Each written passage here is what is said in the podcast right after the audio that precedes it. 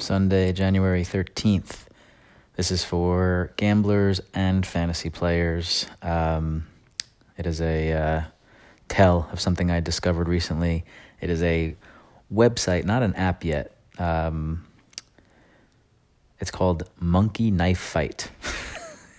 yes, monkey, as in the animal, knife, as in the weapon slash utensil, fight, as in battle, brouhaha, melee monkeyknifefight.com. Um, little clunky for sure. However, it is a very fun and potentially prosperous uh, accompaniment to watching football games. I haven't used it for any other sport yet, only football over the last like two weekends. What it is, is a site that lists prop bets for all or the main players in all these games and gives you odds to wager on them.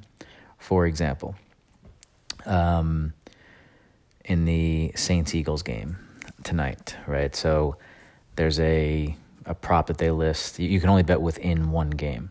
So it'll be pick two out of two, and it says Drew Brees over 284 passing yards, Nick Foles over 296 passing yards, whatever the numbers are. Not what I'm talking. Not are inconsequential for the point of this example.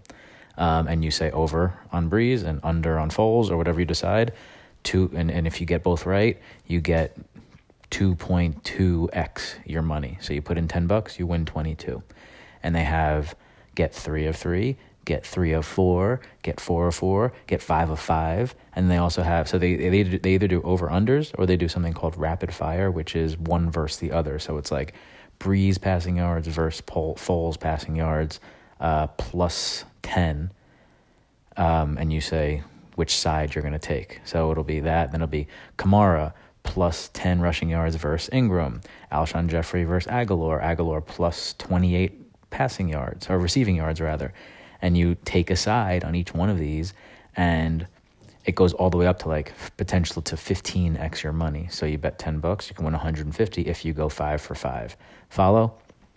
Um, I would say play around with it if this interests you because it's um, it's a lot of fun. And I have noticed that there are some inefficiencies in the app, which is good for people looking for value in the gambling space. For example, uh, the first time I did it was, I guess, week 17 and the, I looked, and it had Gurley wasn't Todd uh, Todd Gurley wasn't playing. It was Rams versus Cardinals. Gurley wasn't playing, and um, no, it was Rams versus 49ers. Gurley wasn't playing, and it still had C.J. Anderson over under rushing yards at 22 and a half, like a total lock, paired with George Kittle over six and a half receptions, who was, if you remember, going for the um, tight end receiving title. So I thought they were going to try to get him a ton of balls.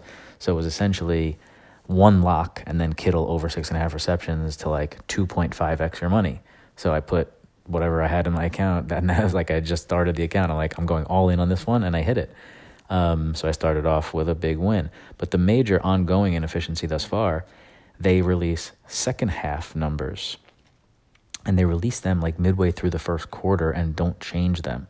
So they don't have any idea essentially what's going on in the game. So if it's 24 to 3 at halftime, you assume that one team, the team that has 3 is going to be throwing a lot. So that leads to a lot of passing yards, a lot of receiving yards, a lot of receptions for the main players. And the other team with the lead is probably going to be running a bit more. So you can use that to your advantage because they don't switch. The lines are not dynamic. They don't move. Um, so that's a big inefficiency on their part.